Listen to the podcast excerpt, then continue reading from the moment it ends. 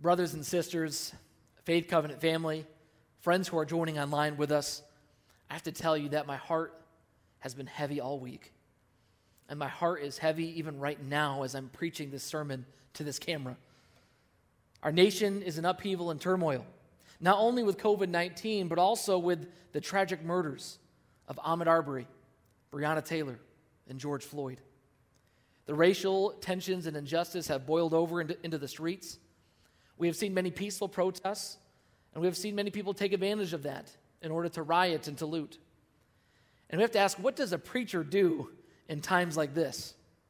Well, I think one option that preachers consider in a time like this is to totally scrap what they planned for and uh, what they planned on saying and just speak directly to the issues. Uh, now, that's certainly appropriate, and I do plan to speak directly to the issues that we are facing as a nation, uh, including the issue of racial reconciliation. But also, I do not want to unintentionally communicate that somehow the ascension of Jesus and the Trinity, that somehow these are spiritual beliefs only, and that somehow they're irrelevant to what's going on.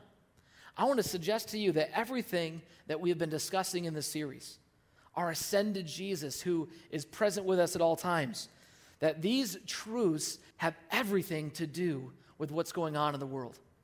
And I want to further suggest to you that even a doctrine as confusing and as mysterious as the Trinity, that it has everything to do with what's going on in our world.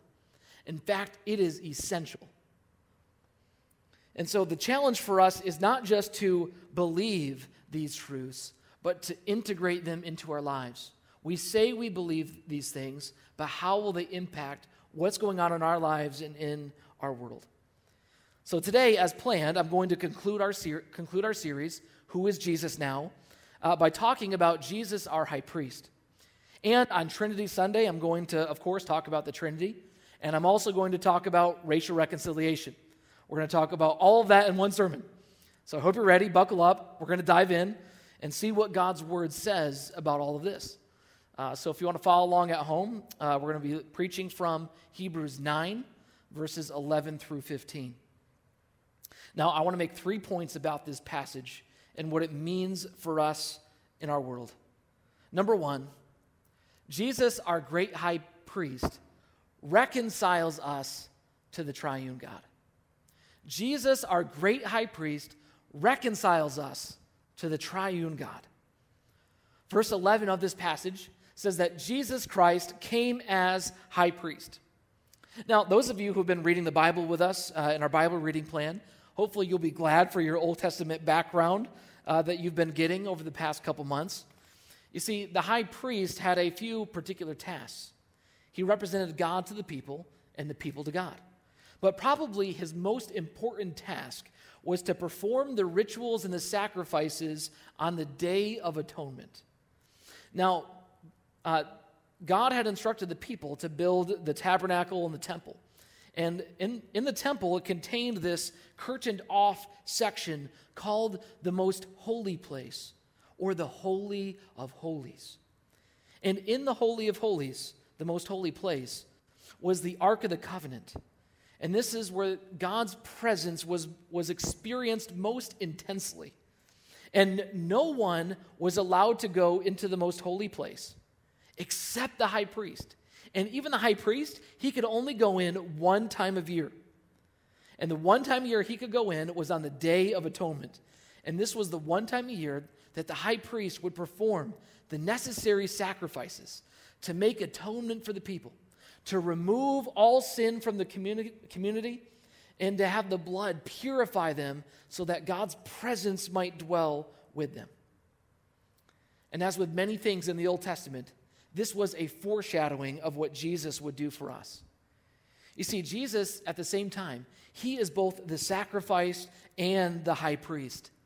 And as our high priest, he offers his own self and his own blood to cleanse us from sin and death and to remove our sins as far as the east is from the west and to reconcile us to God forever. That's what Jesus has done. That's the good news. And so it's no wonder that when Jesus is crucified in the Bible, it says that the curtain of the temple was torn in two. The barrier between us and God has been removed because Jesus is our high priest. This, let's go back to the passage one more time. It says, Jesus did not enter by means of the blood of goats and calves, the Old Testament sacrifices, that is, but he entered the most holy place once for all, not once a year, once for all, by his own blood, thus obtaining eternal redemption. The blood of goats and bulls and the ashes of a heifer, sprinkled on those who are ceremonially, ceremonially unclean, sanctify them so that they are outwardly clean. That's talking about the Old Testament rituals. Then he says, How much more then will the blood of Christ, who through the eternal Spirit offered himself unblemished to God, cleanse our consciences from the acts that lead to death, so that we may serve the living God? See, what this passage is saying is that Jesus went into the true Holy of Holies.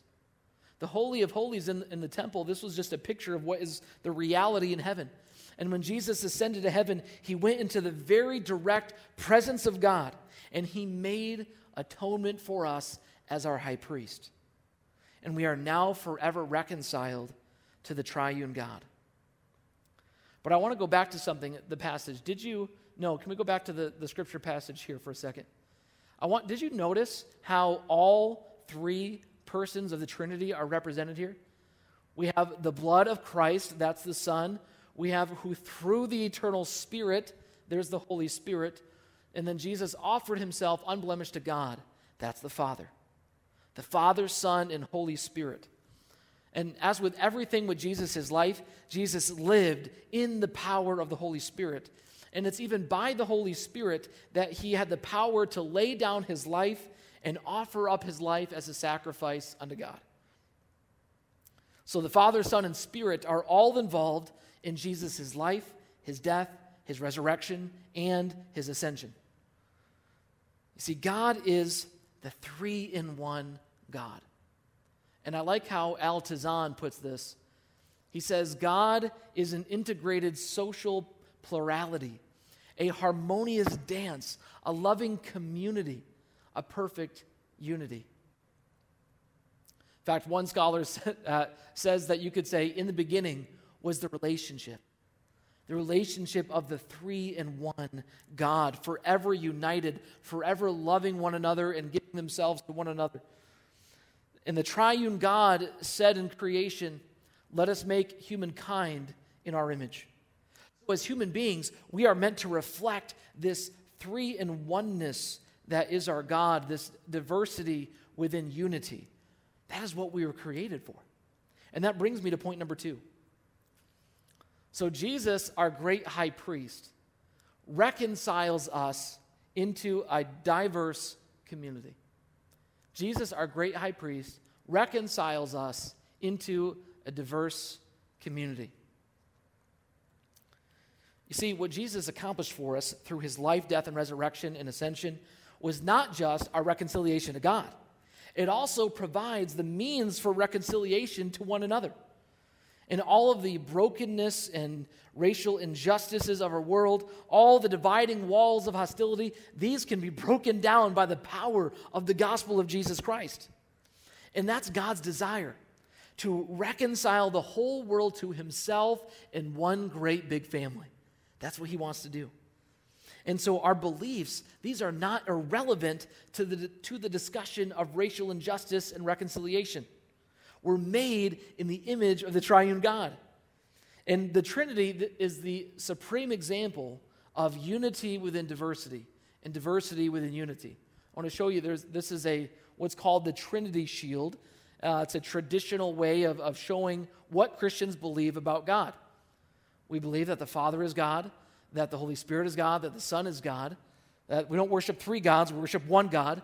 Yet, the Father is not the Son, the Father is not the Spirit, the Spirit is not the Father, the Spirit is not the Son, and the Son is not the Father, and the Son is not the Holy Spirit. There is real difference between the three persons. So we cannot conflate them. And this is the mystery that we believe. There's three persons, yet one God. That's what we believe. It's unity amidst diversity. And so, as a church, we are meant to reflect this oneness in the midst of diversity that our Creator uh, shows us and that we are made in His image. And I'm going to be quoting from Al Tizon a couple times. I want to show you another quote from him. Uh, Al Tizon says, a, a church that desires to reflect the image of the triune God, therefore does not strive for uniformity, which avoids and even resists diversity. It commits itself rather to Trinity based unity, which welcomes diversity. We welcome it, we pursue it. Now, I believe that we have had a few barriers in the evangelical Christian world to pursuing diversity and racial reconciliation. I mean, th- there could be a lot, lot to say about it. Books are being written about this, which we've shared with you via Life at Faith. Um, but I want to share, share a couple barriers that keep us from uh, a global and diverse mindset within the body of Christ. And one barrier that we have is far too many Christians have connected God and country. They have connected Christ in America too closely. Many Christians have a narrow, American centric view of what it means to be a follower of Christ. And I agree, I agree with what Stanley Hauerwas says. And he basically says Christians, evangelical Christians in our, in our country, set out to make America Christian, but instead they ended up making Christianity American. They've become too intertwined. And so we need to proclaim, without it being controversial, that Jesus' kingdom is not of this world. That's what he said. And the Bible says that we are citizens of heaven, we are foreigners and strangers in this world, and we just so happen to be residing in particular countries. And so our identity in Christ is not primarily American, it's Christian. We're sons and daughters of God. And we believe that Jesus is Lord, and that means Caesar is not. No Caesars of the, of the world hold our allegiance. And friends, I have to tell you that we have to be so discerning in this area. And we need to be extremely discerning. You know, we're supposed to be as wise as serpents and innocent as doves, Jesus says. Uh, and so, whenever any Caesar holds up the Bible or tries to use the Bible to justify political aims or to justify unchristlike actions, we should be appalled at such things. You see, the Bible, this is not a prop for the kingdoms of this world.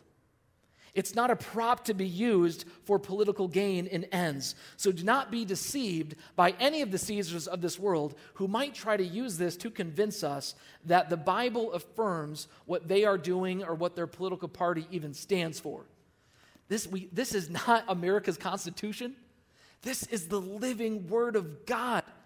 And I stand up here and preach every week because I believe that this Word is true. And we sing it every week.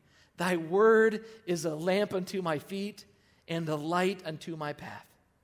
So let the word guide you. Let the word teach you. Let it be your light. And don't let it be commandeered by anybody else. It's God's word and no one else's word. That's one of our barriers. We have to begin to entangle our, our Christian faith from this American entanglement that we've experienced.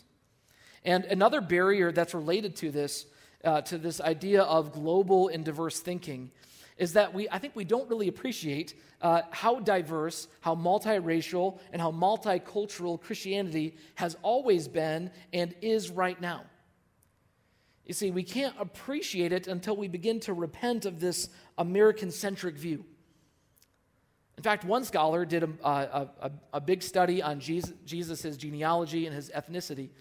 Uh, and Curtiss DeYoung is his name, and he came to the conclusion that when you look at Jesus' heritage, you could describe him as an Afro, Asiatic, or Asian Jew, an African, Asian, Jewish person. So, and unfortunately, Jesus has been depicted as a white person uh, in many of the things that we've seen, uh, but we have to re- that, get that out of our mind. And then we have to remember that the gospel brought Jews and Gentiles together. And I want to remind you that that's just not that's not just two groups. You see, the Jews were a diverse group of people themselves because they had been dispersed, the diaspora, across the whole Roman Empire. So it represents many different communities. And then Gentiles literally means the nations, All the people groups of the world are invited in to the kingdom of Jesus Christ, a kingdom community. And this is what the gospel was doing when it was unleashed in the world. The gospel of Jesus Christ broke down the walls between different people groups. This is why Paul could say in Galatians 3:28, it's the most revolutionary text, especially at its time 2,000 years ago. There is neither Jew nor Gentile, neither slave nor free, nor is there male and female, for you are all one in Christ Jesus. Revolutionary text. And this would have been the most diverse group of people in any social environment that the Roman Empire had ever seen. It was a revolution, it was unbelievable. In fact, I, I, I want to show you uh, one more. Uh, I want to show you another quote from one of the early church theologians. Justin Martyr was martyred for his faith. And he said this somewhere in the early second century. Notice the date. And Justin Martyr says, We used to hate and destroy one another and refuse to associate with people of another race or country. But now, because of Christ, we live together with such people and pray for our enemies. This is what the gospel unleashes. It begins to break down the barriers and the walls of hostility, even in our own hearts. And this is actually God's desire and his vision for our world. It's where he wants to take the world. And notice what uh, it says in Revelation when the Apostle John got the vision of heaven. And John is looking up and he says, After this I looked, and there before me was a great multitude that no one could count from every nation, tribe, people, and language standing before the throne and before the Lamb. Do you notice that? Even in heaven, John is noticing that there's different people there from every nation, every tribe, every people, every language. And, and to me, that communicates even in the new heavens, in the new earth, ethnic and language differences seem to be retained in some way. It means there, there's, there's a value, there, there's a beauty that God sees in the way that He has made the, all the peoples of the earth different. So the Bible does not communicate an attitude that we should be, quote unquote, colorblind, okay? We should be aware of and celebrate cultural differences.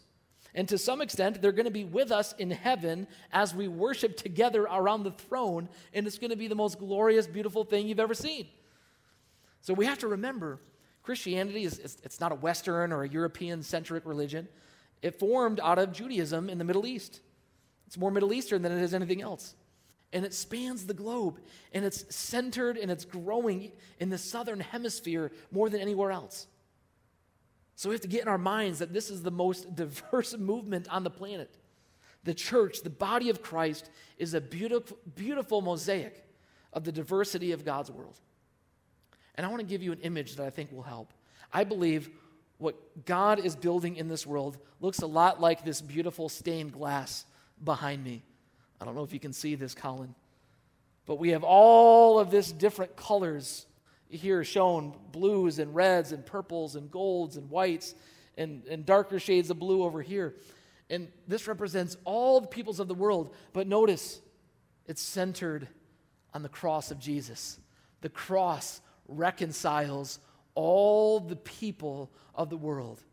And normally we have a Bible also in the front, and that communicates that we are centered on God's word together, and, the, and we're all equal at the foot of the cross but the beauty and the diversity is retained. That is what the kingdom of God is. We're, grow, we're a growing, diverse community that fellowships together. So, friends, all of this to say that we need to embrace diversity and racial reconciliation as central tenets of the Christian faith. See, racial reconciliation, yeah, it's being talked about in the political world, but it's not a political issue. It's a gospel issue. It's central to what God is doing in accomplishing the world. And right now is the moment to live into our calling as the body of Christ. And that brings me to point number three. Number three, we are now a kingdom of priests sent out to reconcile the world to God and to one another. We are now kingdom of priests sent out to reconcile the world to God and to one another. I started the sermon by saying that these deep theological truths they are not irrelevant. They provide the grounding and the source of all that we do. And as our high priest and by his sacrificial death, Jesus reconciles us to the triune God and to each other. And then uh, the Bible will go on to call us a kingdom of priests. So, in other words, we are to imitate our Lord in sacrificing our lives in order to reconcile people to God and to each other. This is the mission God sent us on. This is the triune God's mission, the Missio Dei. You, you could describe it as like this God the Father sending the Son into the world, the Father and the Son sending the Spirit, and the Father, Son, and Holy Spirit sending the church to go reconcile the world to Himself and to each other. So the Trinity shows us the meaning and the purpose of our existence. We are meant to reflect a community that is diverse, but yet is in full union with God and each other. I believe the Apostle Paul put it this way in 2 Corinthians 5. He says, All this is from God, who reconciled us to himself through Christ and gave us the ministry of reconciliation. That God was reconciling the world to himself in Christ not counting people's sins against them, and he has committed to us the message of reconciliation. We are therefore, that's the church, Christ's ambassadors. As though God were making his appeal through us, we implore you on Christ's behalf be reconciled to God. That's the church's message. That's what the Apostle Paul and his team were saying, and that's our message as well. And friends, those who are reconciled to God, must also be people who are reconciling other people to each other. And so, of, of course, you know that I believe greatly in the ministry of evangelism. We need outreach, we need to be sharing our faith and witnessing in the community.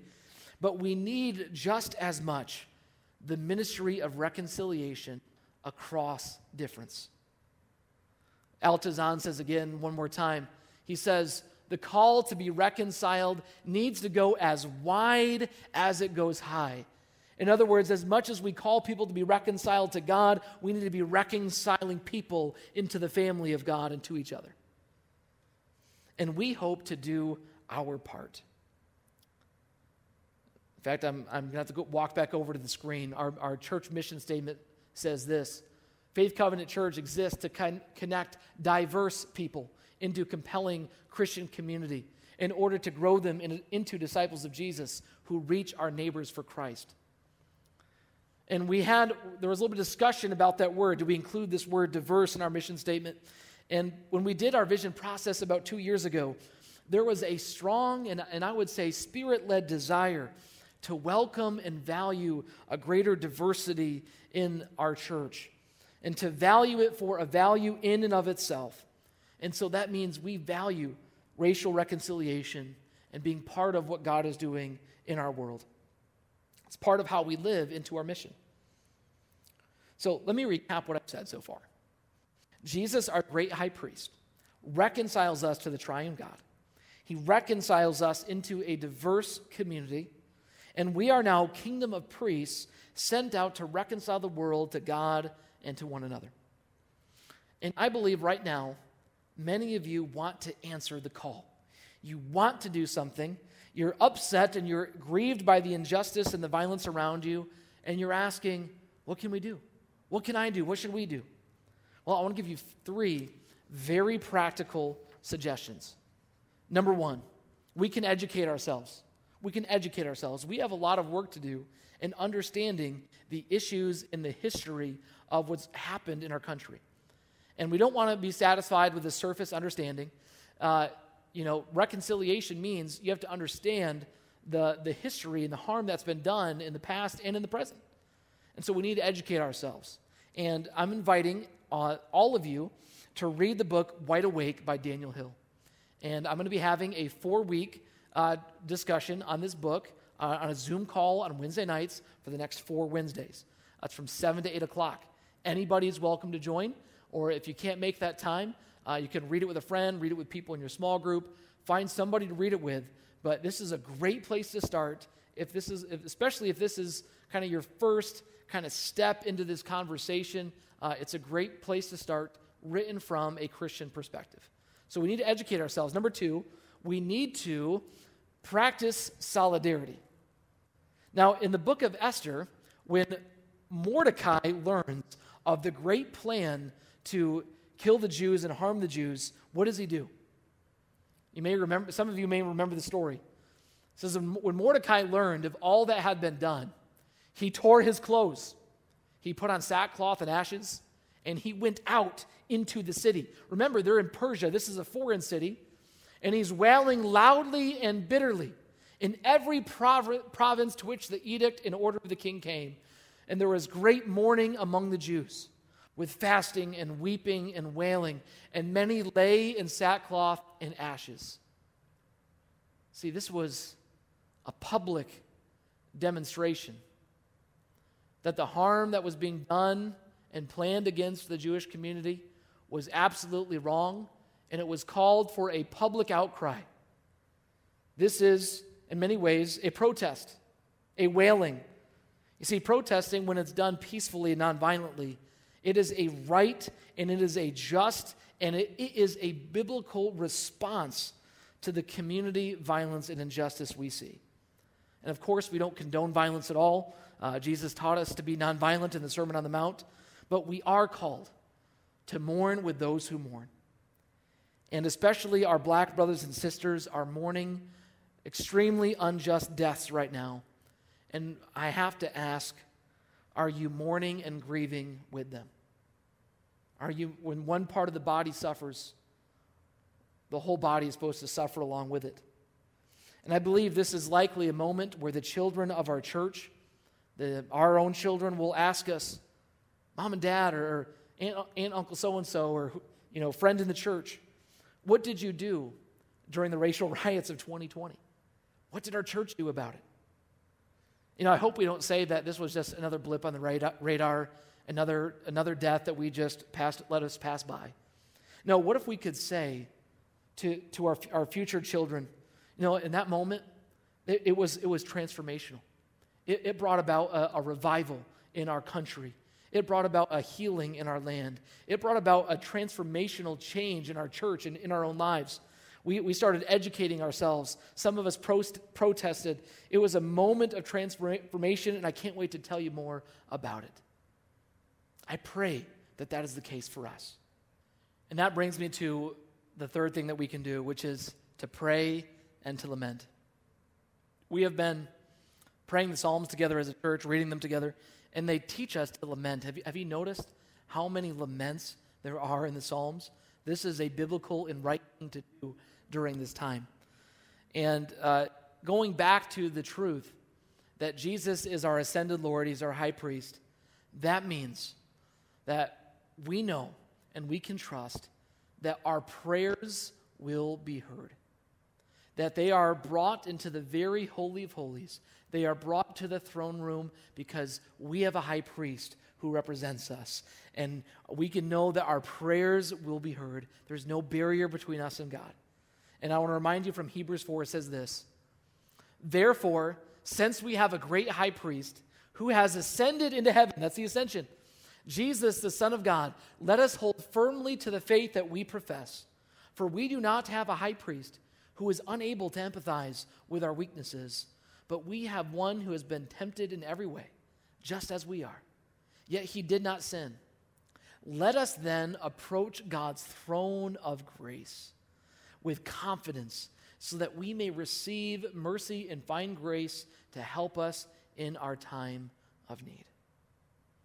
Wouldn't you agree that this is a great time of need in our world and in our church, in our nation? Let us boldly approach the throne and lament and pray and ask for revival and renewal. And that really the only thing that can solve the problems of this world is a transformation through Jesus Christ. It's a sin problem, it's a systemic sin problem, and we need God to intervene. And as we close today, uh, we are going to be praying, but I've, I've asked John and Matthias to prepare and to sing for us a, a special song uh, that will hopefully communicate our hearts and our prayer uh, as we pray over uh, our world and our nation. So let's sing and pray this song together. Oh Lord, that is our prayer. Spirit of God, that you would pour out your presence and your power and your healing upon the church, that you would transform us into the great peacemakers and reconcilers that you call us to be.